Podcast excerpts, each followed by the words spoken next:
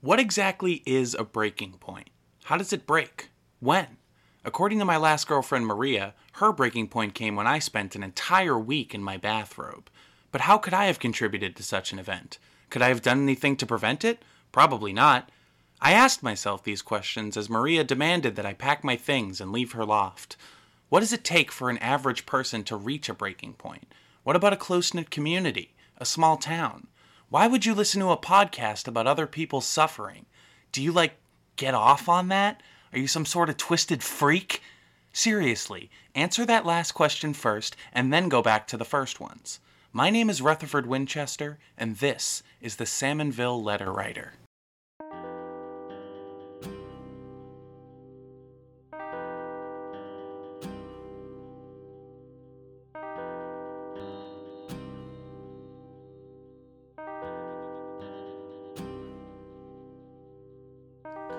Three months ago, the residents of Salmonville, a small, rural town in the northeast of Rhode Island, were thrust into the New England news cycle for the first time in over 40 years.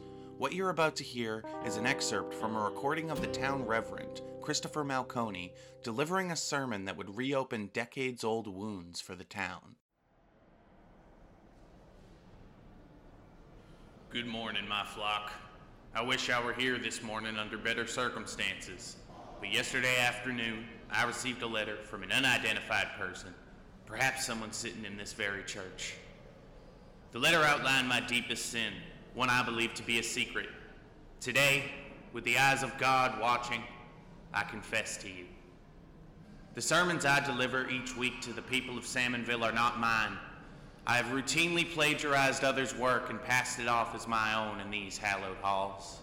For example, that sermon from last week was actually just lyrics from a little known song by the alternative rock band Radiohead. I spoke to Bridget Penderson, a member of the Salmonville congregation who was there for the sermon. It was really shocking, you know? I mean, it really did hurt. We don't listen to that type of stuff around here. We're hardworking folk, not some kind of. But the members of the Salmonville congregation wouldn't even have time to react, as Reverend Malconi had already taken off his shirt and begun to flail himself with a whip. People of Salmonville, I beg for your mercy. God, Thom, if you're even still listening, I will make this right. Oop, ah, shit. Ah, come on. Oh, God damn it. Malconi was in his 80s and did not possess the upper body strength to flail himself. It was really sad. Eventually, a guy in the front row got up and started whipping Malconi for him. Ah! Oh! Oh, thank you, David, really. Oh! Oh! Oh! oh. I didn't like seeing him getting hurt, but I was pretty pissed about the Radiohead thing, so I didn't try to intervene. Malconi's legs would eventually buckle under the pressure of the pain and he would collapse to the ground. A marble statue of Jesus that had not been properly reinforced fell on top of him, killing him instantly. He was 84. Randy Peterson, lead investigator of the Salmonville PD. Well, I was actually at the end of an overnight shift when I got called over to the church. Overnights are usually pretty easy in a town like this. Things are quiet. But that night had been pretty difficult for me on a personal level. I got dispatched to a routine noise complaint. Turns out the noise was coming from my ex wife's new place that she shares with a girlfriend. They were clearly caught up in their mutual passion for each other and didn't realize how much noise they were making. I looked inside the house and it seemed they had just installed a new swing for sexual purposes. I'd never seen her look so happy. So, anyway, when I get to the church, I notice a letter next to Malconi's corpse. I was lucky to notice anything with how loud those kids were crying. Everyone in the church was just standing around while the Reverend bled out. I couldn't wrap my head around that. Then it hit me. I'm in Salmonville. These people are fucking morons. The letter investigator Peterson found was written by the Salmonville letter writer, an unidentified person whose threatening letters sent the town into a years long spiral back in 1973. Up to this point, the letter writer had not been heard from since 1985. How did I know it was the Salmonville letter writer? Well, they signed it the Salmonville Letter Writer. That's their MO.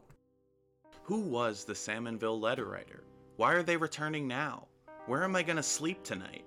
I knew I had to find answers. I called my boss, Jack Camucci, who had actually left me a few voicemails the day before. Yeah. Hey, Rutherford. I just got your expense report. You know that a Nintendo Switch isn't a business expense, right? You have to know that. Hey, Rutherford. Uh, Jack again. Look, we know you lied on your resume. Hey, Rutherford. Please call me back. We just found a dead mouse in your desk at work.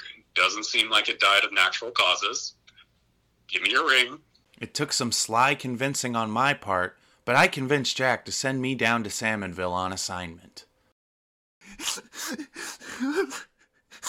I'm such an idiot. Just let me go to Salmonville. Listen, Rutherford, your dad runs the company. I'm obviously not going to fire you. I'm just saying that you need to learn to cohabitate with people. I just booked a room for you in Salmonville. Please don't make me regret it. Jack loved the pitch. I was on my way to the faraway land of Rhode Island, a place I had only just learned was an American state. Isn't that ridiculous? But anyway, on the drive there, I had no idea what was going to happen next. All I knew was that I had a new gig, a new car, and I felt free. Rutherford, I remember just the moment I first entered car? the small town of Salmonville. There were remnants of trees, long withered away by the chemicals in the air from the town nuclear plant. There was a strange sort of beauty to the town, but at the same time it felt off, eerie even. I immediately felt like the people in town did not trust me.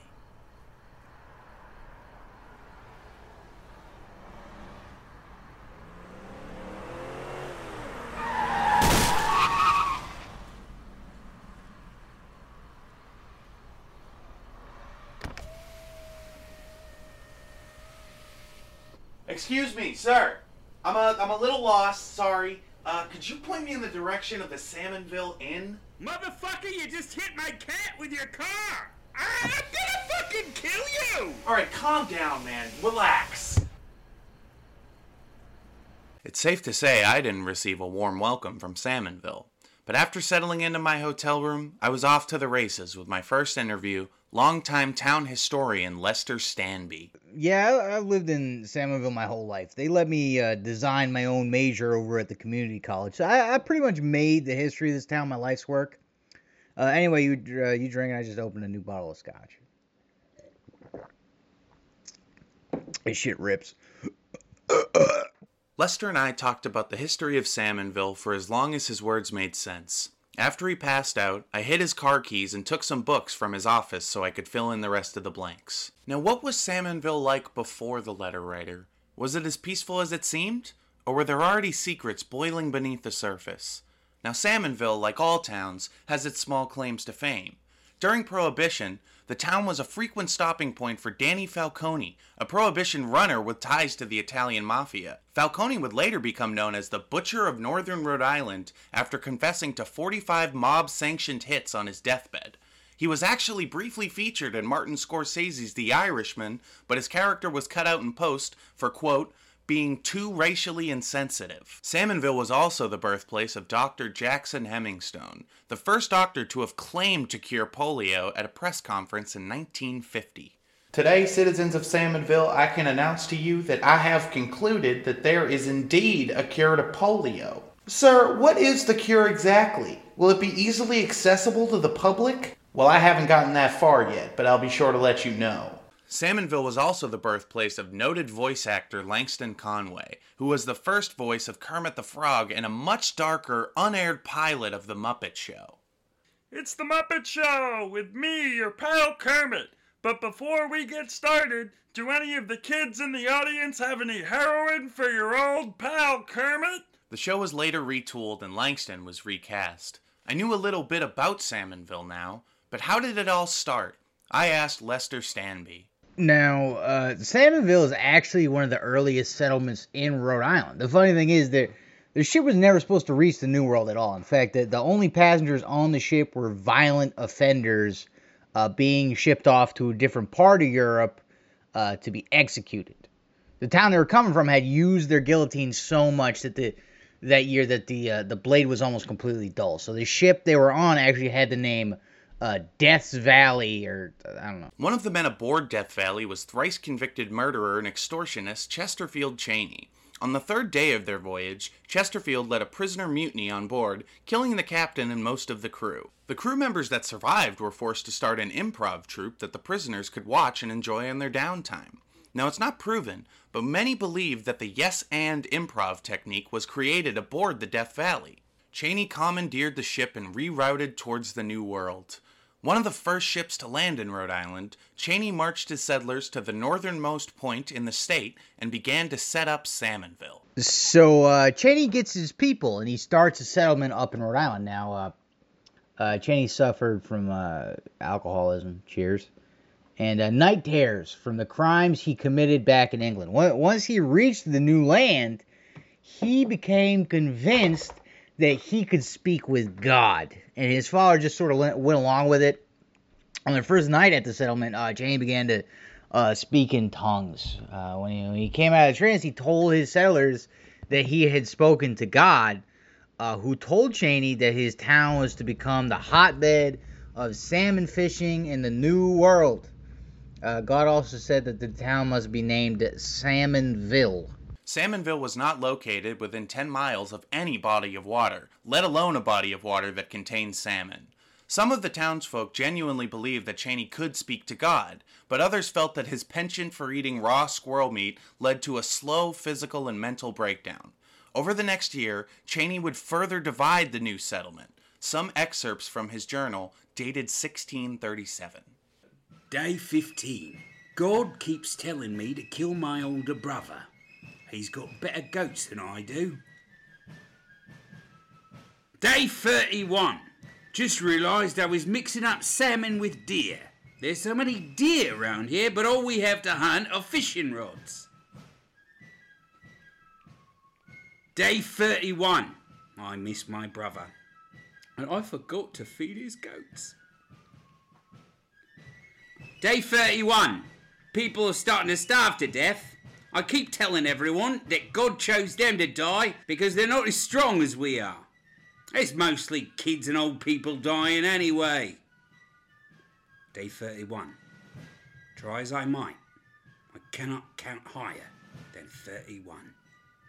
Now, uh, Cheney was not a, a capable man, but what he lacked in capability, he made up for with indiscriminate violence. The people of Salmonville, uh, that remember they were comprised like mostly like like people just like horrific murderers and like women that tried to do math. That was like one of the worst crimes. So they were living in fear of Cheney constantly.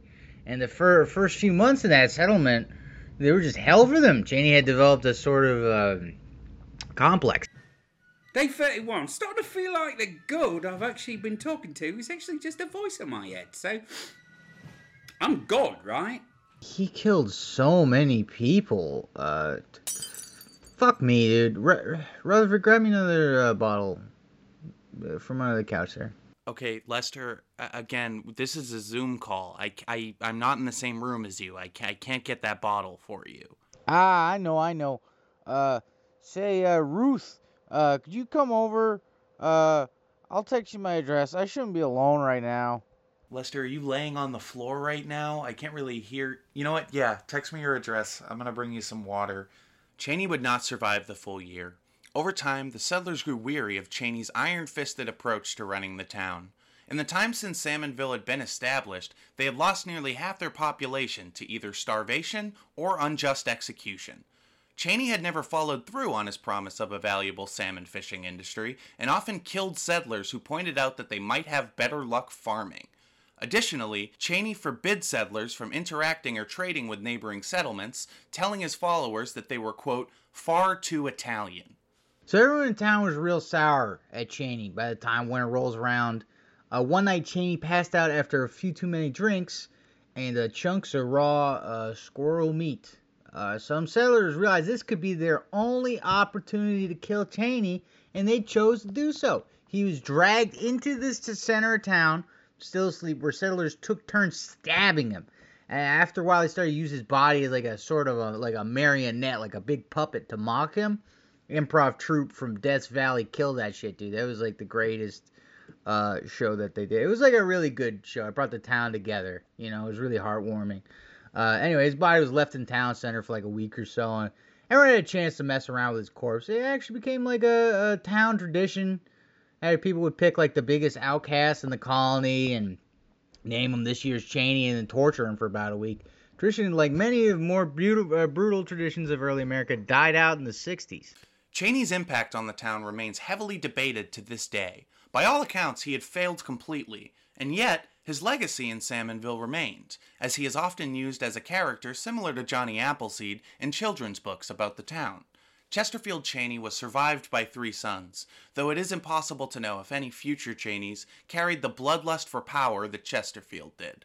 So uh, once uh, Cheney's gone, uh, I mean, he wasn't gone. He was in the town still. They just tortured him to death and left him on the, the, the entrance place there. Uh, the town starts interacting with the surrounding colonies. You know, they, they hated to admit it, uh, but Cheney was right. The uh, the colonies are far too uh, Italian. You know, just just filled with just spaghetti pedophiles galore. You know, just all of them.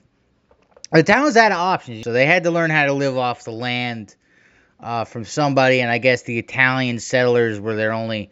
Uh, I guess the Italian settlers they took ten minutes off of uh, sexually harassing women to help them learn how to plant corn or some shit.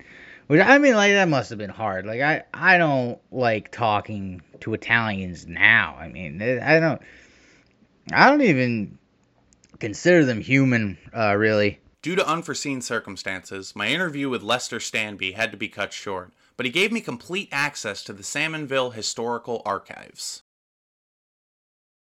After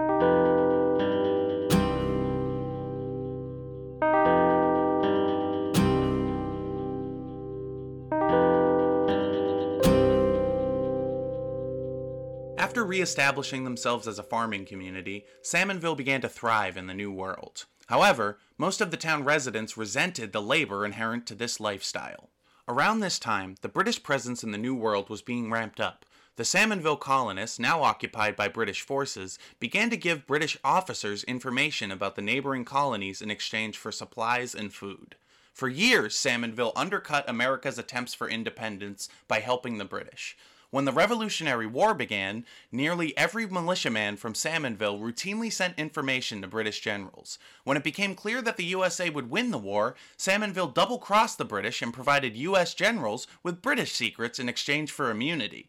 Following 1776, Salmonville continued to thrive, though new settlers rarely chose to migrate to the town. The population size in Salmonville today is not much larger than it was in the 1800s. Since its inception, it had always been regarded as a nightmarish town by outsiders. This could very well be a contributing factor to the close knit community that Salmonville became over the next centuries.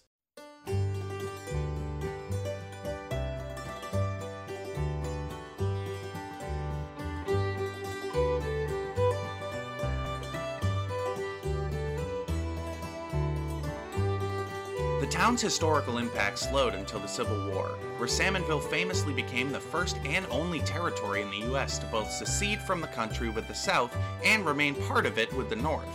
This clerical error was never noticed and allowed Salmonville to routinely sell secrets to the highest bidder. Salmonville had truly established itself as one of the least respectable territories in America's objectively least respectable state, Rhode Island. In the years that followed, industrialization took over America, but took far longer to reach Salmonville. In 1929, the town had yet to industrialize in any significant way. The Great Depression caused the property value in the town to plummet. This would all change upon the arrival of one man, Jeff Lamond. Lamond, a young man who had famously inherited millions from his father, moved to Salmonville with the intention of bringing the town into the 20th century. I spoke with his granddaughter, Beatrix Lamond. My grandfather Jeff was the walking embodiment of the American dream.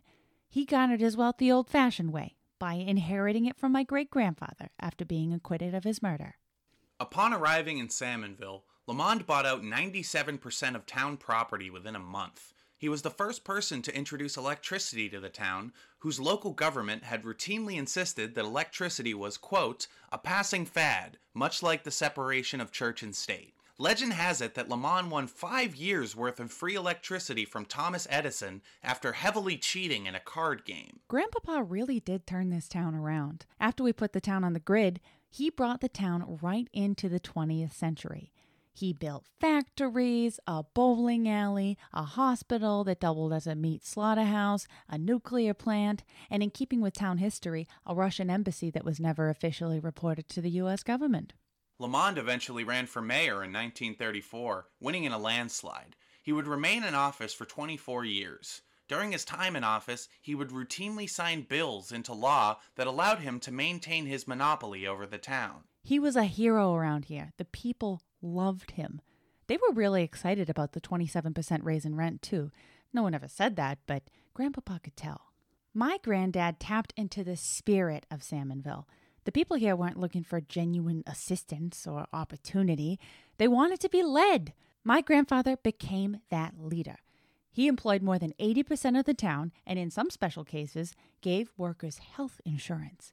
He was a staunch anti union activist, which the town loved because no one here knew what a union was. During World War II, Lamond kept in close contact with the soldiers drafted from Salmonville. He used them to sell information to the Axis powers in return for goods shipped to Salmonville.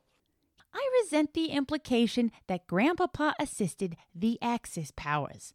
He simply had business relationships in that country, and the fact that Salmonville received a Led Zeppelin and a fleet of Volkswagen police cars during wartime was just an unfortunate coincidence. After stepping down as mayor, Lamond returned his focus to business. He built a television studio and, with the assistance of his fraternity brother Roger Ailes, started the Salmonville News Network, commonly referred to as SNN. Grandpapa believed in honest journalism the sort of journalism lost in today's 24 hour news cycle. He knew that for a news organization to be profitable and responsible, he would have to control the facts and narratives that reach the people of Salmonville. SNN was his proudest achievement. He almost lost it in 73 because of the letter writer, but with nothing but grit, determination, and a vast fortune, he kept it running.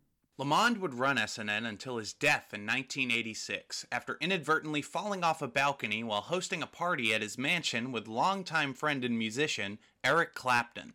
Lamond's legacy would famously come into question in 1973 when he was arrested under suspicion of being the Salmonville letter writer.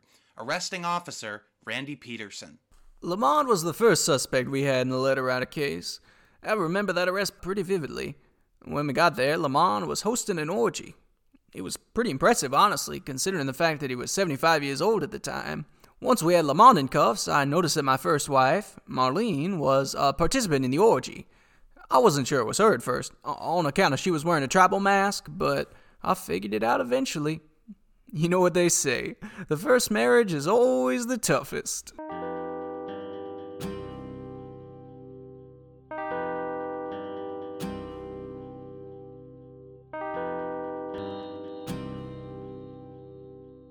Now that we know a little bit about Salmonville, it's time we get to the turning point in the town's history the Salmonville Letters.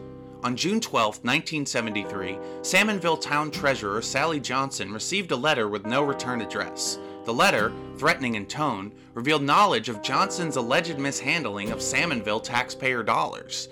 Johnson would become the first of many residents in town to receive such letters. Given the small town atmosphere of Salmonville, news spread quickly.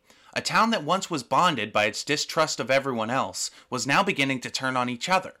While the letters have not yet been made available to the public, it's been widely reported that each letter was analyzed by handwriting experts and linguists, leading the police to conclude that the letter writer acted on their own. Even today, people in town are hesitant to talk about the Salmonville letter writer. The letter writer really poisoned this town, way more than the factories my grandfather built poisoned the air. Those letters nearly took away our sense of community, and the fact that he was arrested hurts me to this day. I'm not sure why this doesn't sink into regular people's thick skulls, but rich people don't commit crime. They don't have to, they're already rich. The letter writer cast a shadow over this town that I don't think ever really went away. I got assigned to this case in 73, and I still haven't gotten to the bottom of it. Now, with Malcone dying, I got a whole new batch of questions but no answers. But I'll do anything to catch the bastard. I'd also do anything for a nice woman, willing to put up with an old fool like me. If, if, if you know anybody. After I got back to the hotel on my first night in Salmonville, I was completely captivated. The town, the people, all seemed like codes to be cracked. I knew if I was going to make any type of headway in this investigation, I'd have to earn the town's trust and get access to the letters myself. I contacted my producer to tell him I needed more time. Hey, Rutherford, just got your email. I can extend your stay in Salmonville, but I heard about you hitting that cat. We had to pay that guy off. He says that you sped up. Today, Salmonville looks like any other rural Midwestern town, which is strange because it's located 20 minutes outside of Rhode Island's state capital, Providence. But in a useless, puny state like Rhode Island, everywhere is 20 minutes away from Providence. Some people in town speak with a strong southern accent, a fact that continues to baffle linguists. In the heart of the town center, a giant statue made in the likeness of Jeff Lamond towers over City Hall. This is one of three monuments erected in his honor throughout the town. The people of Salmonville aren't exactly welcoming, but tomorrow is the annual Beating of the Cheney, and I plan to make myself some friends there. The local newspaper says that this year's Cheney is Robert Spinelli, a local radio host who came under fire for supporting the Green New Deal on his weekly talk show. Unlike the Cheneys before the 1960s, Spinelli will not be killed. Instead, he will be tarred and feathered in the town square after a brief speech from the mayor. Until then, it's time for me to get comfortable in my new penthouse hotel room.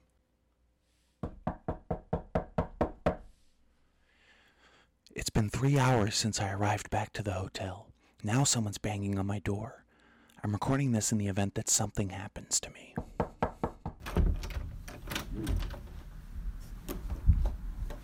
Hi, are you Rutherford?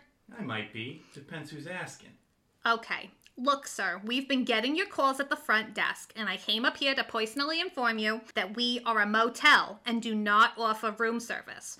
We are not hiding lobsters from you because we don't trust Irish people. We don't have lobsters. If you keep harassing my staff, I'm going to have to ask you to leave.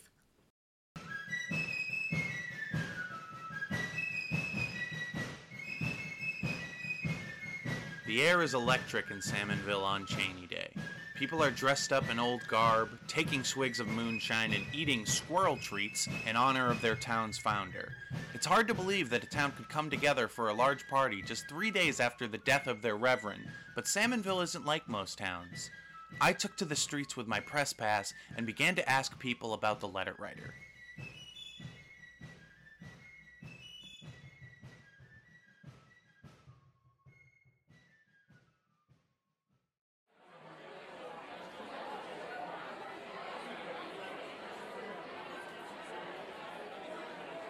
Excuse me, sir, sir. Do you have anything to say about the death of Reverend Malcone? Do you think the letter writer's back? I got nothing to say about that man. He's a damn liar and a disgrace to this town.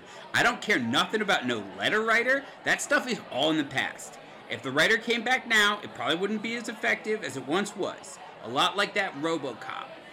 That new one. With Michael Keaton. Well, our Reverend was a complex man. Feel sorry for him in that way. He must have been so tortured by that secret for so long. As far as the letter writer, I'm not sure. That's a police matter as far as I'm concerned. I don't like getting involved in stuff like that. Today, I'm here like everybody else to beat up a defenseless old DJ. And now I bring up our featured guest and the mayor of our wonderful town, Mayor Henderson!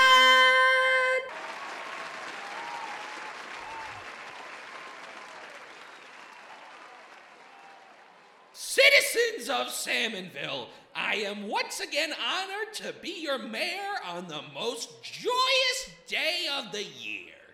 Traditions like Cheney Day bring us closer as a town, and for that I am deeply grateful. You know, in progressive times like these, tradition is under attack. But everyone is still really pissed about the Confederacy, so I would venture to guess that we have a few years before Cheney Day becomes a problem. I love you, Mr. Mayor. Hey! Shut the fuck up! Who do you think you are? Don't you see that I'm fucking talking? What? Bah! No, I'm sorry. Okay. Bah! You see, don't you hate it when a useless fuck interrupts you? God, if there weren't so many people here, I would have you fucking taken care of! Bitch! God, you're so fucking useless. You know that? Anyway, I'm so happy to be here. The next mayoral election is in 10 days. Don't forget to vote for me, Uncle Henderson. And now, without further interruption from any more wastes of space, it's time to gather your feathers. The tar is going to be dropped in 30 seconds. Robert Spinelli, I sentence you to be tarred in the name of our first leader, Chesterfield Cheney. Please, God, no! Don't tar me! I shouldn't be here! I don't support the Green New Deal! I, I, I, I was doing a bit! Here was my chance to blend in. I didn't want to, but I knew I had to take it. Mr. Spinelli, you make me fucking sick! Keep that propaganda out of this nice town! Sir, this is a misunderstanding! Do you know how hot tar is? I've never even seen you before! Quit your bitching! I've had it up to here with you! You're the reason our town has a bad name! Yes, I am! But not for the reasons you think. Wait, stop! Jesus Christ, is that a gun? Oh, oh, oh, you just shot me in the leg! Wow, this guy's getting in the spirit. But now it's time to drop that tar!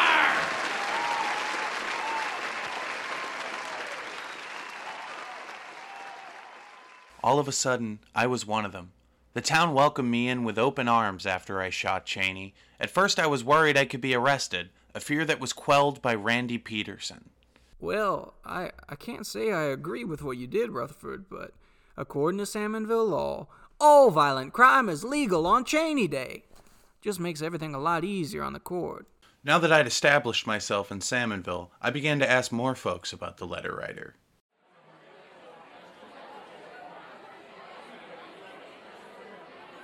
Hi, ma'am, excuse me. Uh, I don't know if you recognize me. I just shot a man on stage five minutes ago. I just wanted to see if you had anything to say about the possible return of the Salmonville letter writer.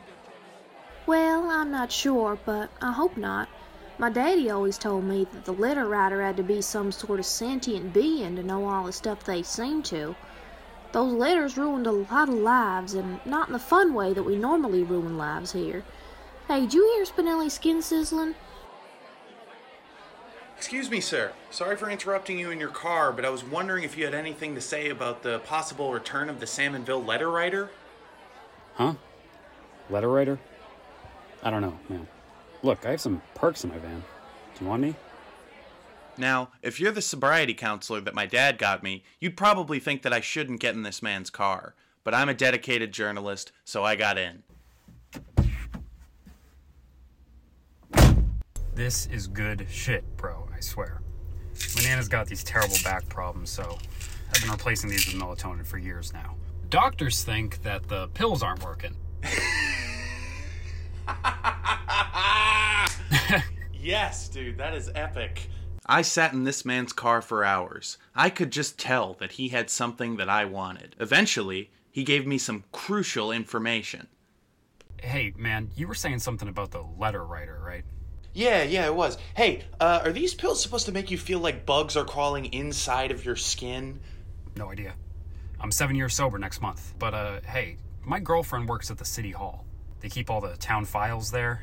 I bet she could get you access to the letters if you need them. Wait, dude, really? That would be amazing. Is is that even legal? Anything's legal. if The price is right. Look, just put your number in my phone. I'll call you tomorrow. I gotta go pick up my kid from soccer practice. Oh, really? I I uh, I thought we'd hang. I thought we might hang out a little more. Um, I'm kind of I'm freaking out right now. No, man, you just gotta ride this out. You're gonna be okay, Rutherford. You're gonna be all right. Just, just, just, just go back to the hotel and and uh, and and edit, and it's gonna be fine. It's gonna be fine. He's gonna give you the letters. He's a good man. That's a good man you just met. Oh God.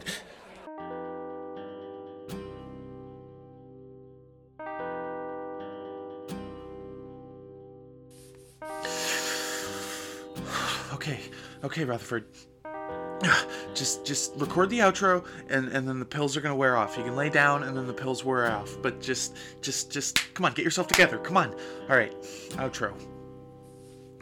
Now that I had a way to get to the letters, my investigation was finally coming together. Next time on the Salmonville Letter Writer, we take a deeper look into the letters that sent this town into a spiral. We'll also talk further with Lester Stanby, Randy Peterson, Beatrix Lamond, and some of the recipients of the letters. There's a mystery here in Salmonville, and I'm going to get to the bottom of it. Until next time, I'm Rutherford Winchester, and I can see sound with my eyes.